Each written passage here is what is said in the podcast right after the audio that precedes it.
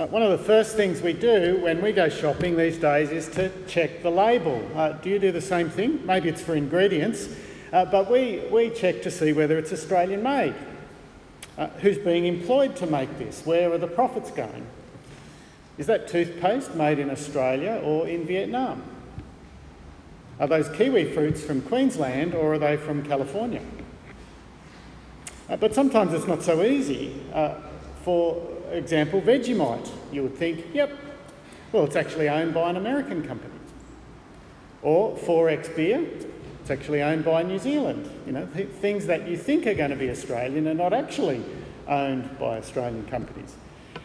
And is that orange juice, is it Australian made from Australian oranges, or is it just bottled here from imported orange, orange juice concentrate? Uh, is that washing machine Australian made or just assembled here from parts that were made somewhere else? Uh, I even saw a toy koala with a big Australian flag in a souvenir shop. Now, surely you would think that is made in Australia.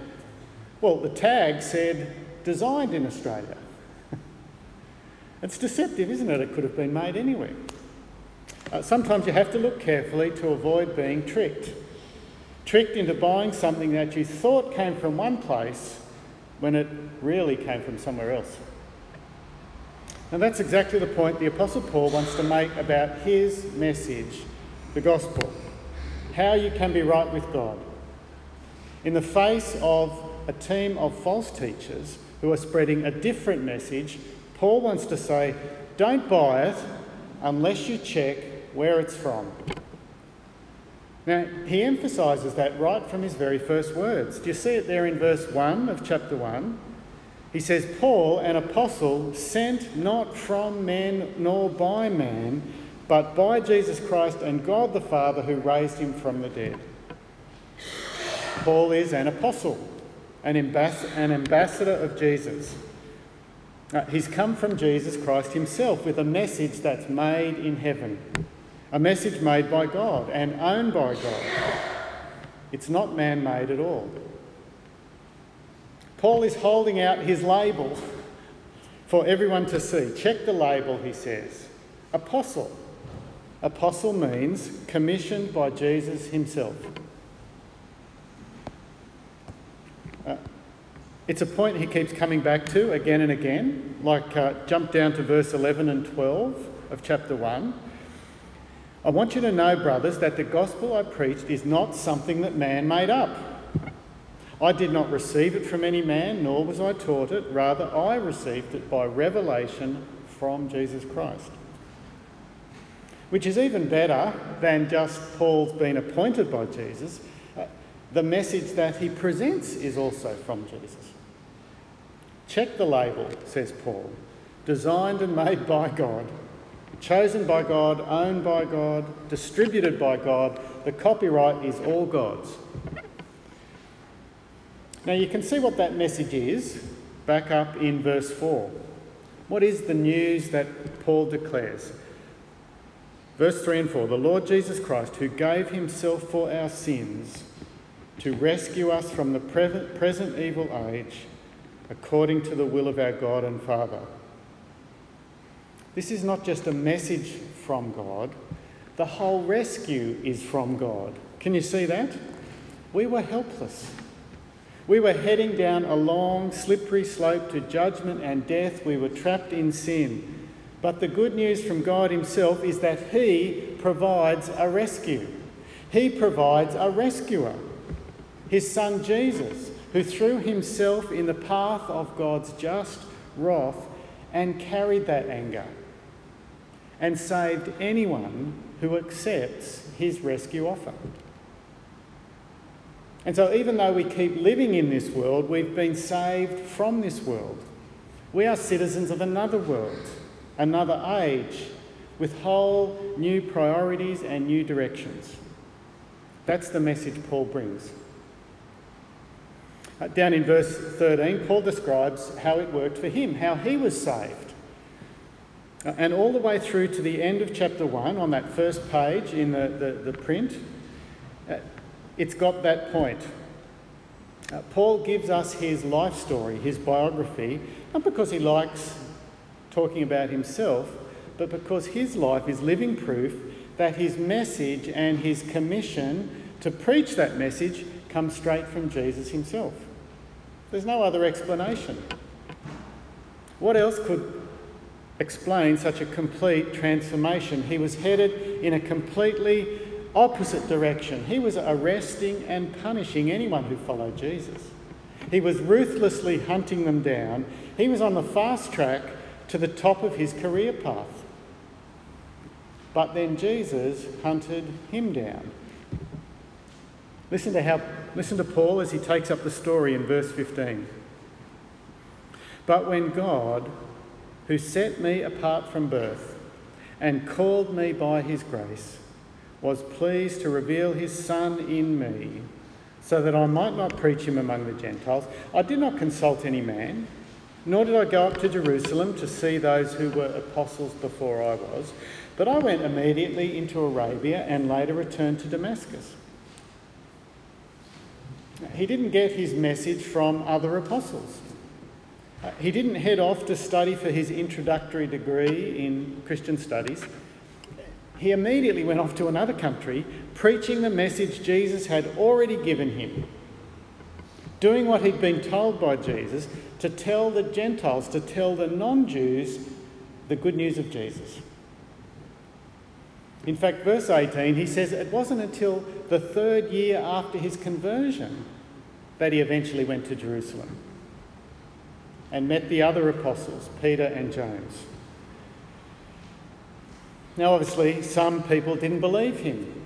Uh, they thought, you just got your message from the real apostles. You're just a second class guy. Uh, and it seems like maybe these, these were the false teachers who were saying, well, look at us. Now, this is actually why Paul writes his letter. He needs to defend himself. Uh, defend himself against the accusation that his message is not genuine, that it's a lie. The accusation that it was only a second hand message that he'd learned from the real apostles. The accusation was he wasn't the real deal. Do you see how Paul has to defend himself? Verse 20 I assure you before God that what I am writing is no lie. Now, why is this so important? Why does Paul go to such trouble to explain where his message came from? because there's another message. There's a counterfeit, a cheap import that's being preached. And the Galatians are being torn between two gospels, two conflicting messages about how to be right with God, how to live a life that pleases Him. How do you decide which message is right? Well, Paul says check the label, check where the message came from. If someone tells you one thing about how to be right with God and someone else tells you some, something else, ask the question where does the message come from? How does that message compare with the message that from Jesus himself, the made in heaven gospel? Uh, that says, verse 4 the Lord Jesus Christ gave himself for our sins to rescue us. That's it. What do we do? Well, it doesn't say we have to do anything. It, it, just says Jesus has done it. There is no list of rules to keep, no set of entrance requirements. It is pure grace. It's not grace plus something you do. It's all by God, it's not by us. And yet the Galatians are, are deserting, they're, they're turning their back on Paul's message. Uh, look at verse 6. You can see the problem. This is the problem that is under the whole letter. Verse 6 and 7 sum up what the letter is all about. I am astonished that you are so quickly deserting the one who called you by the grace of Christ and are turning to a different gospel, which is really no gospel at all. Evidently, some people are trying to are throwing you into confusion and are trying to pervert or, or twist the gospel of Christ. Now, Paul has been to their towns, uh, the Galatian cities of Iconium, Derbe, and Lystra. Now, you can read about that in Acts chapter 14. Uh, people in those cities had heard the gospel, the message about the grace of Jesus, his generous mercy in taking God's curse on the cross. They've become Christians, churches have been planted. But now some other people have come along to those churches and they're saying something new, a different gospel. It seems like it's a slightly reworked gospel. A bit like Coe saying that he lives in Haberfield rather than Ashfield. It, it's close. It doesn't seem to actually be contradicting what Paul says, it, it just seems like it's adding a few finishing touches, a, a sprinkle, a, a garnish. But Paul says that means it's actually no gospel at all. It's dangerous to think that adding a few extras to your salvation can improve it.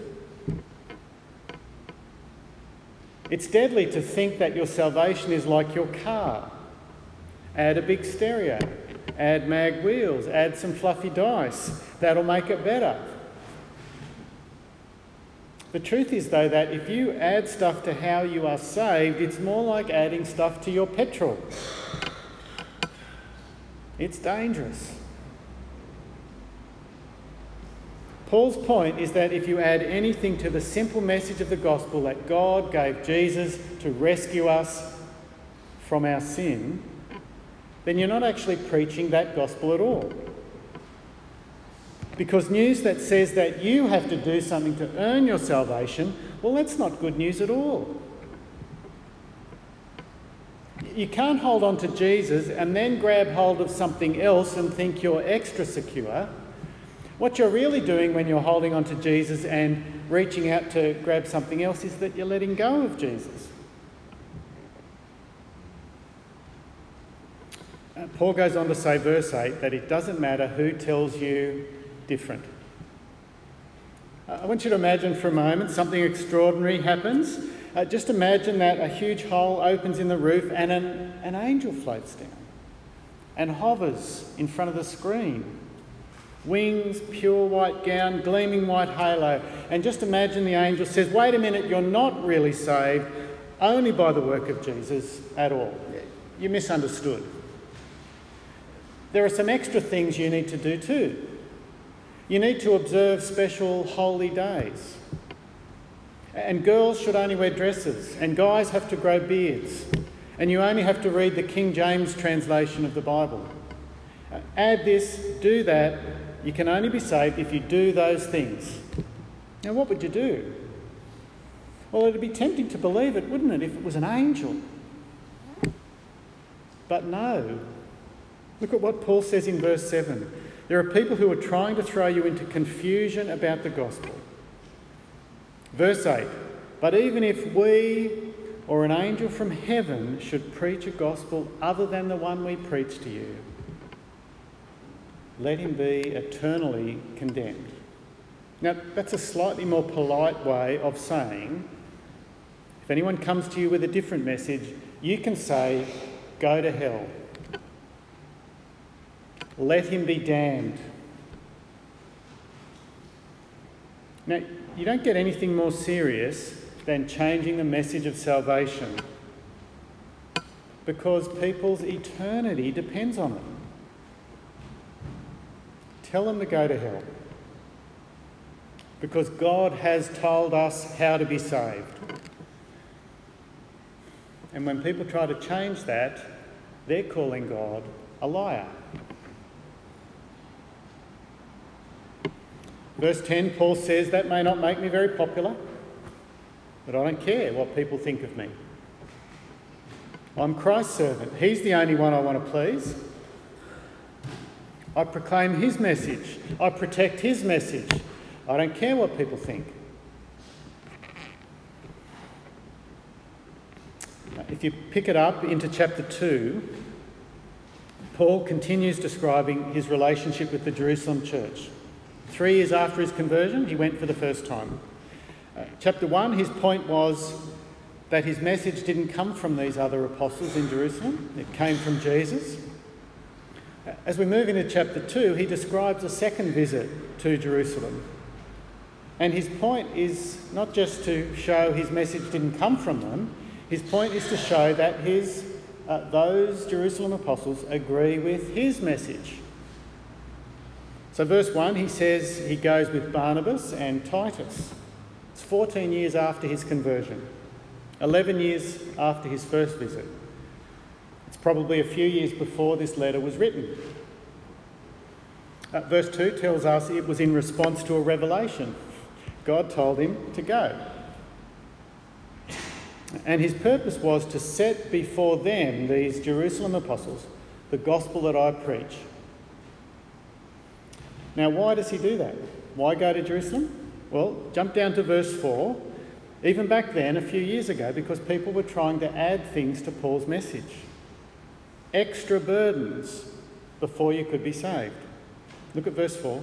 This matter arose because some false brothers had infiltrated our ranks to spy on the freedom we have in Christ Jesus and to make us slaves.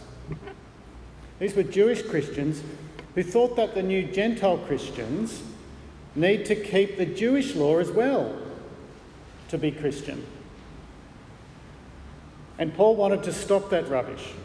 He doesn't want that false message undermining all his hard work, working against his work, so that Gentiles turn their back on Jesus.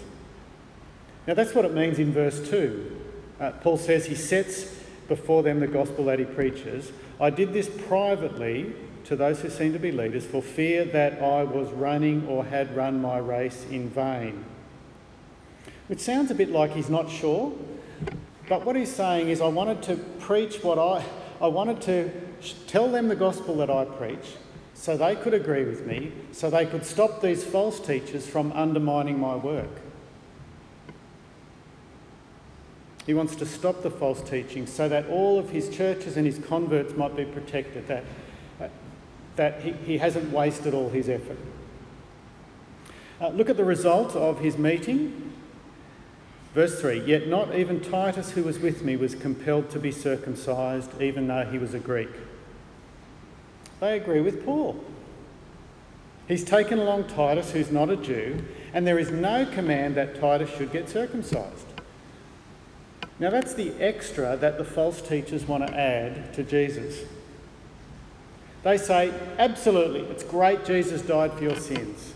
Great that he even died for Gentiles as long as Gentiles do the things that Jews do, as long as they keep the Sabbath and get circumcised and eat the right sort of food, don't eat pork, and so on. Or as Paul describes it in verse 4, they want to make Gentile Christians slaves who are locked up by the law the way Jews are. But Paul's gospel says, no, we're not slaves. We're free. Jesus has done it all. There are no extras required. Everything has been done already. Grace alone. Nothing you need to add to what Christ has done or can add. Christ alone, by grace alone, through faith alone. That was Paul's message, and James and Peter and John agreed. Verse 6 These men added nothing to my message. The good news of the gospel is that it's grace plus nothing. The message that's made in heaven is that the work of Jesus begins the job and finishes the job. And that means we've been set free. Evangelical Christians, we're called evangelical because we celebrate and talk about the gospel, the evangel. That's the Greek word for gospel. We think it's so important we want to keep reminding each other of it because it's so easy to forget. It's so easy to let go of Christ and to reach out for extra things, just to be that little bit more confident. It's the natural human way, it's the way every human religion works. We reach up to God and offer Him things, and then He does something for us. It's called the N shape. We reach up to God, He does something. That's every religion. Except for Christianity, which is a U shape. God reaches down to us and we offer Him our obedience. It's just as easy to happen in Christianity, though, that we turn the U into an N. Let me tell you two ways that we can forget that it's all by grace. Uh, they sort of look opposite, but they're actually two sides of the same coin. One looks like confidence, and the other one looks like anxiety. But both of them come from focusing on what we do rather than trusting Jesus alone. So imagine this first, tomorrow, Monday morning, you have a good day. You remember to read your Bible, you pray before you go to work, the traffic is clear, you get to work on time, you even listen to 103.2 on the way. Over coffee, you get to tell your workmate about the, the Christian conference you went to and how good it is to be a Christian. He asks some encouraging uh, questions. And you get home that night, and before you go to bed, you pray and you're full of confidence. And you say, Praise God, how good it is to be chosen by you and saved by grace. You know it's all by Jesus, but you can't help thinking that God will be just that bit extra pleased with you because your salvation, and your salvation is a little more secure because of how good you've been today. That's wanting to add things to Jesus. Or think about Tuesday. Let's imagine Tuesday goes like this the garbage truck wakes you up early, the kids are cranky, there's no milk for breakfast. You miss your quiet time, you trip over the cat, you reverse into the letterbox. The traffic's terrible, you forget your notes for the presentation. The boss blames you, you make a mess of it. Your workmate, the one who asked you the encouraging questions yesterday, says, I thought Christians weren't supposed to act like that. You bury your head in your hands and wish you'd stayed in bed. That night, you lie in bed and you pray, but you can hardly string two words together. You feel too worried and anxious to even begin.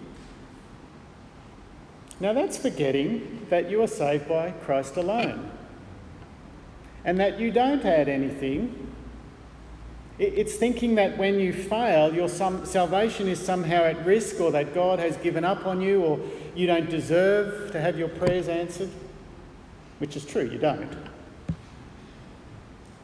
Christ has freed us from a constant performance review. I don't know how you. I don't know if you're in a job where you uh, have performance reviews, but just imagine you had a performance review every day. That's what it can feel like when you've let go of Jesus alone and are trying to add to him. Christ has freed us. That's the freedom we have. That's the message that comes from God Himself through Paul. The fact of your salvation is fixed in what Jesus has done. Our assurance comes from Him. Don't let go of that. Be careful you don't add anything. Now, church can help us to remember those things. We, we gather together to remind one another of it, uh, these things, don't we? Because our hearts are so easily turned away from God. We gather to remind one another. Uh, one part of church I really appreciate is our prayer of adoration and confession. We don't just praise God for who He is, if we did that, we would be tempted to forget that we need saving. We would just think about how wonderful God was and that, well, we sort of deserved it. But we also don't just confess our sins.